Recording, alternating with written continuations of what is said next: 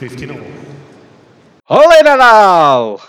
Ora bem, caros tenistas, não sou eu que hoje vou estar aqui a saborear um bucket de batatas fritas no KFC. Quem vai ter esse privilégio agridoce, e vamos carregar bastante aí no agri, vai ser aqui o Guilherme Correia. Guilherme, como é que estão essas batatas? Ainda estou à espera de as comer. Sabes que ainda são um bocado, é um bocado cedo ainda para estarmos a comer batatas fritas, porque estamos a gravar isto a horas que não são para comer de refeições dessas, mas eh, estou à espera delas. Ora bem, e aqui o agridoce está porquê? Porque o meu Rafael Nadal está a um, um, diga um, grande slam de igualar Roger Federer. Roger Federer tem 20 Grand Slams, o Nadal tem agora 19 e o Novak Djokovic tem 16. 16. Sabes o que é que é curioso? É que nos passados 58 Grand Slams que existiram, 50 deles foram ganhos pelos top 3. Isto é simplesmente curioso.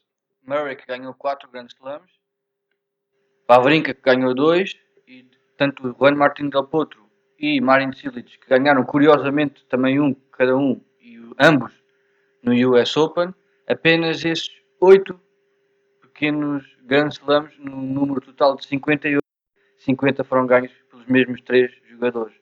Quem, seriam, quem haviam de ser eles? Novak Djokovic, Rafael Nadal que ganhou desta vez e o campeoníssimo que ainda, ainda tem por um o recorde, Roger Federer. Muito bem. Ora, aqui ficamos empatados, não é? portanto, transitamos para a próxima época em igualdade pontual, com aquilo que, portanto, eu ganhei o Wimbledon, tu ganhaste o US Open, e, portanto, uh, vamos partir para a próxima época uh, assim empatados, mas na próxima temporada vamos ter que apostar também nos Masters 1000, para isto ter mais emoção, porque senão estamos apenas a apostar os Grand Slam. Podemos fazer uma categoria só para os Grand Slam, mas fazer, contabilizar também os Masters 1000, de ver isso. E contamos também quem ganha o Millennium Steel Open. Já agora fazemos essa questão, só mesmo por ser nacional nada mais. Tipo, já está claramente, existe um fetiche da minha parte em relação ao Millennium Steel Open. Pá, eu gosto imenso do torneio, o que é que és que eu te faça? Sou, sou muito patriótico. Eu posso dizer a mesma coisa, eu estive lá este ano quatro vezes. Numa semana, estive lá quatro dias. Muito bem. Ora bem, portanto tivemos um jogo de 4 horas, quase 5. É engraçado que num jogo em que a gente pensava que era impossível competir com aquela imprevisibilidade da final que foi em Wimbledon, aquela grande final que todos nós vimos com certeza, que acabou por ser, em termos de tempo, praticamente igual, foi uma diferença de 5 ou 6 minutos ao, ao, longo dura, da duração, e que um jogo que, depois dos dois primeiros sets, e com um break à maior no terceiro, uh, favorável a Rafael Nadal, nunca pensávamos que pudesse ser tão equilibrado como foi a partir daí. Uh, claramente o tenista russo soltou o braço, não tinha nada a perder, foi o melhor que ele fez, em, em para, bom, para bem do espetáculo e da sua exibição, e que foi sem dúvida um grande jogo que há muito tempo que não víamos Rafael Nadal a ser, digamos que quase foi superiorizado por um jogador, mesmo depois de estando com uma grande vantagem do seu lado. Uh, acabou por ganhar na mesma. Acho que a experiência foi, foi sem dúvida o fator mais importante para o desfecho desta final, porque ele conseguiu uh, mudar o jogo da maneira que uh, conseguiu dominar assim o, os pontos fracos, digamos assim, de, de Medvedev, que acabou por depois do terceiro e do quarto set, acabou por superiorizar o jogo de Rafael Nadal. No quinto, vimos uma mudança de paradigma do, do jogo do espanhol, claramente com mais slice e jogo mais agressivo quando podia atacar desde o início do ponto, com muitas subidas à rede. Nunca se tinha visto tanto Rafael Nadal fazer o tal serviço volley, uma coisa que não é normal no jogo dele, digamos assim, mas que acabámos por vê-lo a fazer, tirando um coelho da cartola, digamos assim, do Roger Federer, que ao longo do seu, da sua carreira, agora na parte final da sua carreira, teve que desenvolver cada vez mais este, tal, este tipo de jogo, serviço volley, tentar ganhar pontos logo muito cedo. Mas é isso, eh, foi um jogo muito bom, mais equilibrado do que toda a gente esperaria com certeza e um grande espetáculo da nossa modalidade. Sim. Bem, isto, quem pagou o bilhete Ficou contente. ficou certeza. certamente contente. Quem está em casa estava tudo do estilo, epá, isto a fatura da luz, este ano vai pesar um pouco mais. Até às duas da manhã. E portanto foi, foi assim. Foi, foi um, jogo que podia ter caído para qualquer um dos lados. Uh, na primeira parte, de facto, temos o domínio completo uh, de Rafael Nadal, uh, sobretudo no segundo set. O primeiro set ainda foi equilibrado, daí o 7-5, mas o outro foi 6-3. e portanto, depois Medvedev justamente percebeu que, bem, eu não tenho nada a perder, como tu disseste e bem, deixa cá ver o que eu consigo fazer daqui e pá, vamos, vamos jogar.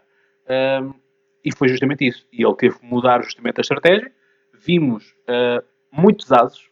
Muitos asos. Muitos asos de Daniel Medvedev, o que foi muito engraçado. Inclusive, eu acho que foi no último, foi no último set, acho que foi quando ele fez o 5-3, se não me engano. Uh, Fechou com dois sets. Com dois, com dois asos. Com dois asos. Em que havia, houve alguém duplo que gritou Nadal e ele, BUM! Portanto, a estratégia de Rafael Nadal muito simples, colocar sempre para a esquerda de Medvedev e uma esquerda baixa. Há aqui um dado, um dado importante que é nem sempre, mas as estatísticas dizem o contrário, curiosamente, que é quem é mais alto ganha mais uh, torneios. Mas neste caso aqui foi jogar contra contra a estatística e, portanto, o Rafael Nadal tem 1,85m, Medvedev tem 1,98m e, portanto, estás a ver o que é que são descer dois andares, é? tens que ir uh, descer basicamente dois metros para ir buscar uma bola, uh, e foi justamente isso que Nadal conseguiu fazer. Quando Nadal uh, apostava na potência, o Medvedev é muito bom a bloquear a bola, portanto, bloqueia e usa muita força do adversário para fazer a bola voltar para o, para o campo do adversário, e quando isso acontecia, regra geral, ele levantava, rodava ali, dava ali uma, uma coisa estranha na pega, em que a bola ia projetada, portanto, ia para cima, modo que era muito fácil para Nadal fazer um smash. E, portanto, vimos muitos pontos de uh, Nadal que era justamente isso. Força bruta para o fundo do corte, má recepção uh, por parte de Medvedev e um smash para sentenciar o, o ponto. Portanto, tivemos bons rallies, tivemos rallies de 25, 28 pancadas, o que é bastante bom. Lá está, eu acho, eu acho que o facto de teres muitos rallies deste, destes números eh, demonstram o quão o quão renhido foi justamente este jogo. E, portanto, quem, quem ontem conseguiu ver, e quem hoje ou amanhã ou quando estiverem a ouvir, uh, volta a rever este jogo, certamente tem um bom espetáculo para, para ver. E, portanto, houve aqui muita força psicológica também por parte de Medvedev, que estava a perder 5-2, consegue fazer o comeback até ao 5-4, mas depois uh, justamente perde no último, último set por 6-4. Eu queria tocar aqui num ponto interessante tinha, tinha já estado aqui a falar em off com, com o Guilherme, que é justamente a questão dos semblantes. Ou seja, se nós formos a ver o jogo, Rafael Nadal, ora está feliz, ora está raivoso, ora está o que quer que seja, é? Vemos, vemos o semblante dele a mudar e da, da sua mulher também. Já Medvedev, não sei se reparaste, mas ele muito pouco se expressava, ou quando se expressava era só quando faziam uma pancada. De resto, cara trancada, como nós gostamos de dizer, e a mulher dele, enfim, totalmente isolada do treinador, totalmente à toa, um frete de quase 5 horas, contrastando com a noiva, se casaram, vão se casar, o Rafael Zal e a, e a Francisca, a Francisca efusiva e a puxar pelo público, portanto. Outra questão, mesmo antes de passar a, a palavra, que era, justamente isto do público. Foi uma coisa que nós falámos, lembras-te? E tu tinhas falado e bem de o público não costumar estar do lado do Medvedev, por muitos insólitos acontecimentos, momentos que ele teve para com o público, não só daqui, como também de outras vezes. Uma delas, inclusive, a tirar moedas contra um árbitro, quer dizer, onde é que já se viu, mas gesticulou muito pouco. Gesticulou, se não me engano, quando ganhou o quarto set, ou quando estava à beira de ganhar o quarto set, algo semelhante assim. E, portanto, o público, inclusive, gritava o nome Medvedev. Portanto, o público queria, obviamente, ver espetáculo. É um, é, é um fenómeno que acontece com alguma regularidade, que é o público puxar sempre pelo underdog uh, para ter mais jogo. Sim, numa fase inicial era claramente a, a, apostar, a apoiar o Medvedev, o público, porque queriam ver mais ténis. Mas fomos ver com o avançar do tempo e até com o avançar do, do resultado favorável, terceiro e no quarto set, a Medvedev, que o público estava meio dividido. Tanto apoiavam bons pontos de Nadal, como apoiavam bons pontos de Danil Medvedev. Não esquecer, mas Danil Medvedev sendo um jogador russo, jogando em solo americano, não é? Acabávamos por pensar que estava completamente toda a gente contra ele, digamos assim, não é? Acabámos por ver completamente o contrário. E é uma. Acabámos por ver também outra coisa, se, não sei se toda a gente viu, mas uh, as, os discursos da cerimónia de, de, de, entrega de prémios, o próprio Medvedev disse isso. Numa fase inicial ele pensava que completo, toda a gente ia tentar uh, rebaixá-lo e apoiar muito mais uh, o Nadal, mas ele acabou por referir no final também que foi por o, a força do público e o, o, apoio que o público deu a ele, ao próprio jogador, que provocou assim o seu comeback, digamos, desta maneira, dentro do próprio jogo. Agradeceu muito ao público e como eu já tinha pedido até desculpa pelos seus atos ao longo do, do torneio, pelo que fez, fez coisas que não foram muito agradáveis, até pagar multas, principalmente isso também. Ele pediu desculpas e claramente que viu-se assim então foi desculpado, entre aspas, pelo público. O público acabou por até estar dividido, que acabávamos por ver sempre tanto um apoio a um jogador como ao outro, nos seus bons e maus pontos. Às vezes até mais assobios por atitudes do Rafael Nadal. Lembro-me, por exemplo, quando o, no último set o Medvedev acabou por fazer um, um ar por servir antes do próprio Nadal estar preparado, mas ele tinha feito o, o sinal que não estava preparado ainda. Por isso foi repetido o ponto e ele logo no serviço a seguir acabou por fazer um ar exatamente para o mesmo sítio. E o público não gostou disso e acabou por por ficar do lado de Medvedev, também dada essas circunstâncias. Outra coisa que me agradou foi a atitude do árbitro para contra Nadal. Nadal vimos que levou logo uma advertência de tempo logo ao início do jogo. Ele depois foi melhorando esse. Mas ele levou mais duas, mais duas advertências. Pois, é isso uma mesmo. duas. E, em, em pontos importantes. Sim. Ele levando uma segunda e uma terceira advertência já no terceiro set. São tudo, são tudo fatores que provocam logo o serviço no, logo uh, no ponto, começar com o segundo serviço, devido ao tempo que ele demorou perdendo assim o primeiro serviço, como se fosse, um, como se fosse uma falha. E os pedidos challenge também, para recuperar tempo. Sim, e é mesmo para isso que serve o cronómetro do tempo antes de servir. Isso foi uma medida criada pela ATP para evitar os grandes passos, maioritariamente provocados tanto por Novak Djokovic como por Rafael Nadal, e, mas vimos completamente os árbitros a não usufruir disso e acabar por não tomar medidas neste aspecto. Respeito pelo trabalho do, do árbitro, ninguém deu por ele mesmo, só nessas situações, mas relembrar que ele estava a fazer o seu trabalho foi bem feito. Sim, sim. Acabámos por muitas vezes ser assobiado por tomar essa medida, mas essa medida existe, é a regra, ele não pode ultrapassar. Aliás, o, esse tempo está em contexto crescente está em contexto depois, é visível, coisa Tanto que no estádio como também era. na transmissão e como até os próprios comentadores diziam isso, forma de será que ele está a passar tanto tempo? Não é passar tanto tempo, nem pouco nem mais tempo, é até ele ter 25 segundos para se preparar. Se demorar 26 já está contra as regras. Ele, uma vez passou, duas foram passando, foram mais as que passaram do que as que não passaram. E as que ele interviu foi tudo um aspecto positivo para mim neste jogo. Não é contra Nadal, não é contra qualquer um, qualquer jogador tem as mesmas regras e por isso não podem ser beneficiados só por serem os grandes jogadores ou jogadores menos bons. Daniel Medvedev, como podemos ver, ele apenas bate duas, três vezes na bola antes de servir, o tempo dele que ele demora é muito mais curto. É muito mais curto. Por isso, um jogador não pode ser beneficiado em, term em termos de tempo. Por isso, foram medidas bem tomadas, na minha opinião, em relação a este, este fator. Aliás, tu, se te recordas, uh, e era uma coisa que eu achava curiosa, é que o público estava muito barulhento.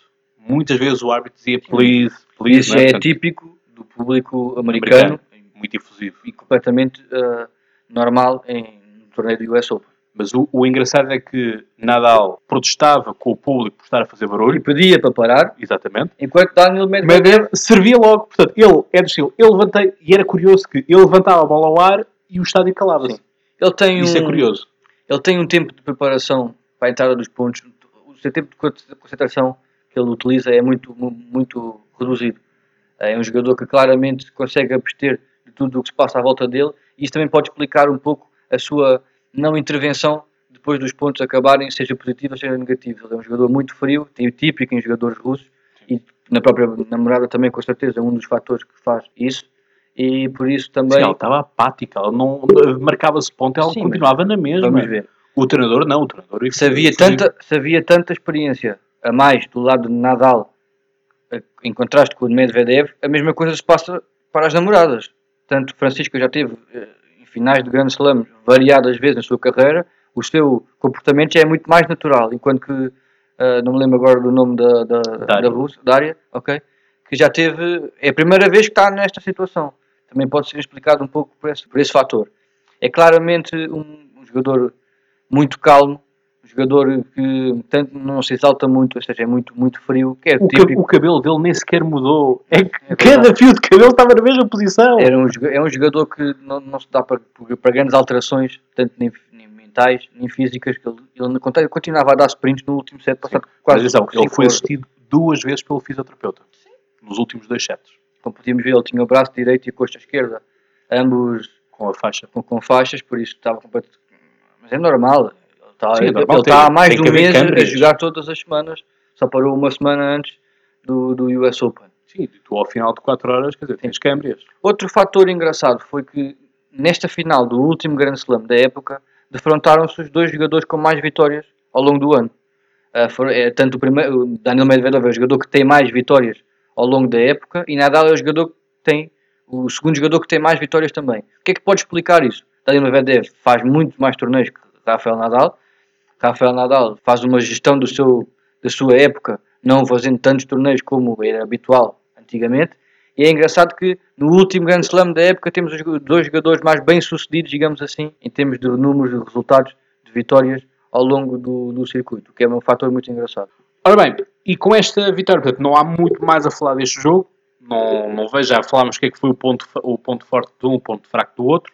Uh, portanto, Medvedev foi justamente a fazer o serviço de vôlei. Os ases, os ases ajudaram imenso, justamente para fazer pontos mais curtos, despachar uh, para não gastar tanto tempo uh, em pé, por assim dizer, é? no, no, corte. Mas e com isto tudo, é Rafael Nadal que ganha. Rafael Nadal entra assim neste clube privado, onde estão uh, três nomes, com Jimmy Connors, com cinco troféus do US Open, assim como Roger Federer também tem cinco, e John McEnroe com quatro. Portanto, neste momento, John McEnroe e Rafael Nadal têm o mesmo número, quatro, e, portanto, vamos ver se na próxima, na próxima época se Rafael Nadal consegue ficar com 5 e, portanto, juntar-se a Jimmy Connors e Roger Federer, ou se eventualmente o Roger Federer consegue aumentar e ficar ele com 6.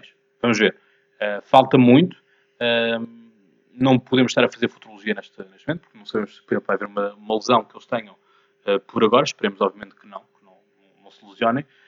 mas é justamente por aí. Não sei o que tu queres dizer mais, Guilherme, antes de saborear as tuas batatas. Não, acima de tudo que foi um excelente torneio para acabar a época em termos de torneios de Grand Slam. Sabemos que ainda vão haver alguns torneios importantes, mas Grand Slam, a nível de Grand Slam, foi o último. Cheio de, um, torneio cheio de espetáculo, como é costume, uh, e a irreverência do próprio, do próprio público cria sempre um ambiente uh, sem igual uh, dentro do próprio estádios e dos próprios campos. Os jogadores sentem isso e vibram também com isso nada, como Medvedev acabou por dizer ontem. Uh, muito respeito entre, os dois, entre as duas partes, tanto Rafa Nadal como Daniel Medvedev. Riram-se, uh, cumprimentaram-se, parabenizaram-se com certeza também uh, no seu, quando se juntaram à rede para, se, para, para acabar o jogo. Havia claramente muito respeito entre as duas partes. eles já tinham jogado a final do Masters 1000 em Montreal e acabou por ser o mesmo vencedor nos dois torneios, acabando assim com a caminhada ascendente de Daniel Medvedev, que tinha um registro de vitórias incrível até à final de US Open. Como Rafael Nadal disse que foi o, maior, o melhor verão feito por um jogador em termos de, de, de exibições, e foi mesmo isso que também que se verificou. Foi um excelente, um excelente resultado para o próprio tenista russo, que com 23 anos dará muita coisa ao ténis, com certeza, na sua carreira. Se continuar este nível exibicional e esta qualidade uh, de jogo, tanto física como psicologicamente, também estar em boas condições. Rafael Nadal é o jogador que a gente sabe, né? agora tem 19 grandes slams, vai tentar com certeza chegar ao número que só Rafael, uh, Roger Federer conseguiu chegar, que é o 20 grandes slams, que é excelente. Por isso vamos ter, ser com certeza, mais momentos marcantes de ambos os jogadores e para o ano teremos mais espetáculo com certeza. Ora bem, obviamente nós vamos ter um episódio dedicado ao final, ao balanço final desta, hum, desta época, mas lá está, como já estamos no final, já é o fim, é o último, foi o último Grand Slam, é o que podemos fazer de balanço destes quatro Grand Slams, portanto, começar com o Australian Open, Roland Garros, Wimbledon e, justamente, US Open. Aí o que acontece é que Novak Djokovic ganha 2 e Nadal ganha 2. Djokovic ganha Australian Open e ganha Wimbledon. E Rafael Nadal ganha Roland Garros e ganha US Open. Portanto, aqueles que são o número 1 um e o número 2 uh, fazerem aqui o domínio dos grandes slams. Não darem espaço para mais ninguém. Lá está, é, é a estatística que eu já tinha trazido no início, que era justamente dos, 50, dos últimos 58 grandes slams, 50 deles são conquistados pelos Big Three. Continuamos a ver o domínio total, neste caso do número 1 e número 2 do ranking mundial. Continuam a dominar. Uh, mesmo o Roger Federer acabou por ter bons resultados também, chegando longe em vários, em quase todos os torneios, a um nível muito, muito bom. Por isso é isso mesmo.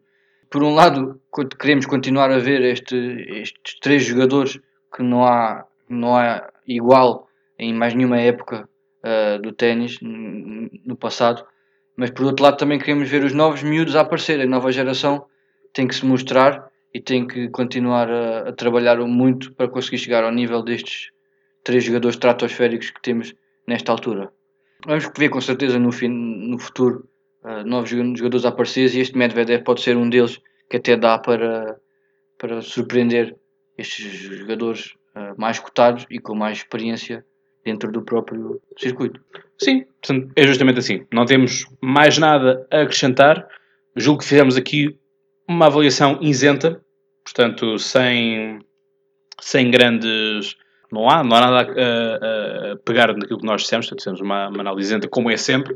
Eu, sendo eu fã do Rafael Nadal, critiquei o facto do, do tempo, uh, e portanto, tu ganhaste a aposta, eu perdi esta aposta, ficamos igualados e pronto, vamos esperar pelo, pelo fim da época. Temos, uh, o que é que temos mais importante é o Prémio de Paris, não é? Portanto, é o último que está, que, é, que é fechado. E o Masters final de ano, depois, do, que junta os 8 melhores jogadores de, do, do, do, ranking mundial. Exato. Mas pronto, portanto, nisso. E até lá, ainda vai haver alguma alteração no, no ranking para esse Masters do, dos 8? Ah, vai continuar a haver, sim. Portanto, esperas aqui alguma subida, alguma saída do top 8? Vamos ver. Temos alguns jogadores que estão clara descida de, de, de, forma, por exemplo, o Fábio Fonini é um deles. Sim, mas já uh, não está no top 8. Sim, mas, está, está na luta para isso.